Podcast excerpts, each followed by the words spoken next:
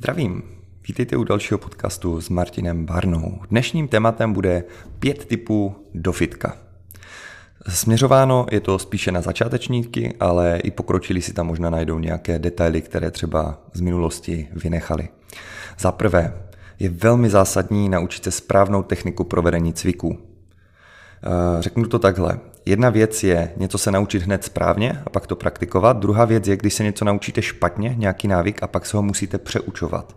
Bohužel jsem to zažil, i když si ještě v sebeobraně, že jsem se špatně naučil kopy a trénoval jsem je strašně dlouho, až jsem si v podstatě zranil koleno jednak eh, v důsledku a mimo to bylo velmi těžké se to znovu přeučit. To samé se mi stalo ve fitku i s jedním cvikem. Věřte mi, že je to lepší vždycky hned mít správný dohled, zažít si to správně, nechat se zkontrolovat od toho trenéra, po případě od nějakého pracovníka v tom gymu nebo třeba od nějakého kamaráda. Tak či tak se chcete ujistit, že když začnete cvičit, chcete cvičit správně. Tím se dostáváme k druhému typu. Je velmi důležité, abyste měli celý rozsah opakování. Prostě podle studií se neustále dokola opakuje eh, výsledek toho, že když máte větší váhu a nejedete celý rozsah opakování, tak to není tak efektivní i ani když máte tu větší váhu, než když jedete s takovou váhou, se kterou dokážete udělat celý rozsah toho opakování cviku. To souvisí s tou technikou cvičení, ale zase vidíte, jak je to důležité a raději to zmiňuji i tímto způsobem.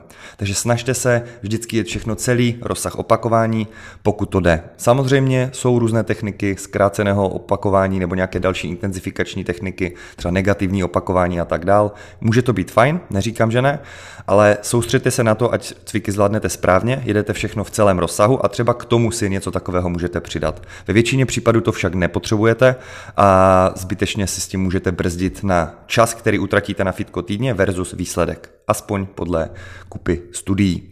Dále držení těla. Je dost zásadní, abyste třeba, když jedete nějaké cviky na záda, tak abyste nebyli pořád takhle, ale abyste uměli i tu hruď pěkně otevřít.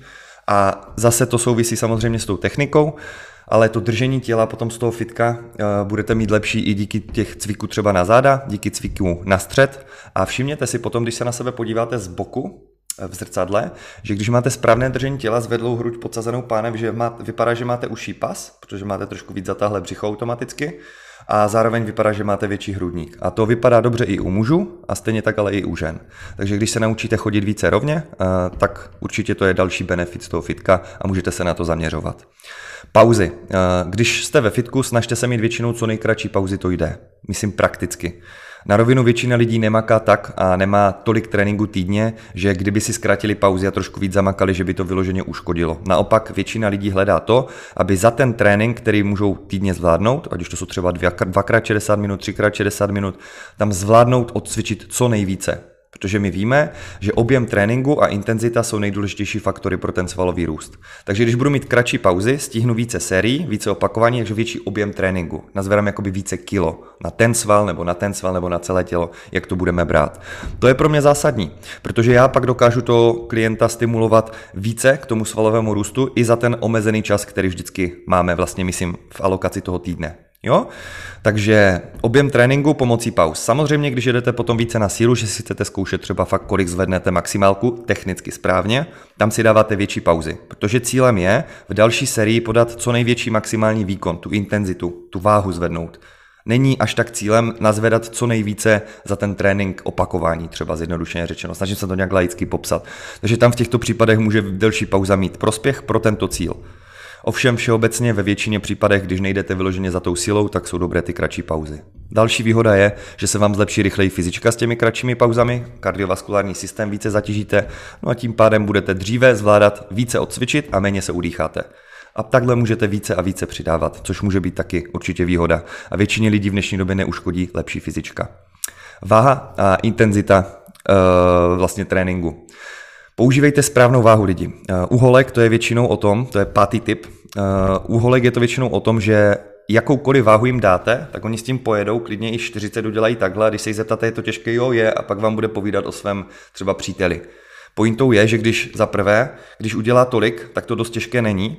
A za druhé, když je schopen u toho ten člověk vyloženě plynule mluvit bez jakýchkoliv problémů, bez zadýchání, tak víte, že ta intenzita je velmi nízká. Uh, takže co udělat? Potom je potřeba té holce přidat dostatečné zatížení, aby udělala třeba plácnu 8 nebo 15, ale pointou je, že když udělá ten poslední, ať už je to 8 nebo 15 s tou váhou, tak už je to těžké a už nemůže. Což poznáte i na obličeji, na tom, že už nebude tolik schopná mluvit a taky na tom, že bude třeba více jí zadýchaná. Tohle je intenzivnější, než když ji necháte jet prostě tak nějak na prázdno, ona se pořádně nezatíží a skončí u 15. jenom proto, že už jí to přestalo bavit, nebo jste jí vy jako trenér nebo kamarád řekli, skonč u té 15.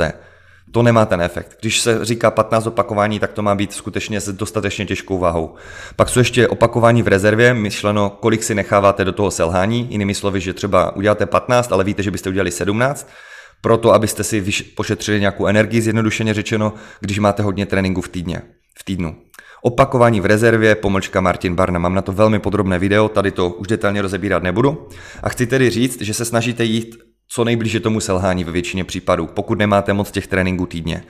A tím pádem vlastně té holce dáte třeba tu těžší činku. Naopak ale stejně tak u chlapu ve spoustě případů bývá problém v tom, že oni si nalaží moc velkou činku a zase nedají ten celý rozsah opakování správně. A to pak zase taky není efektivní.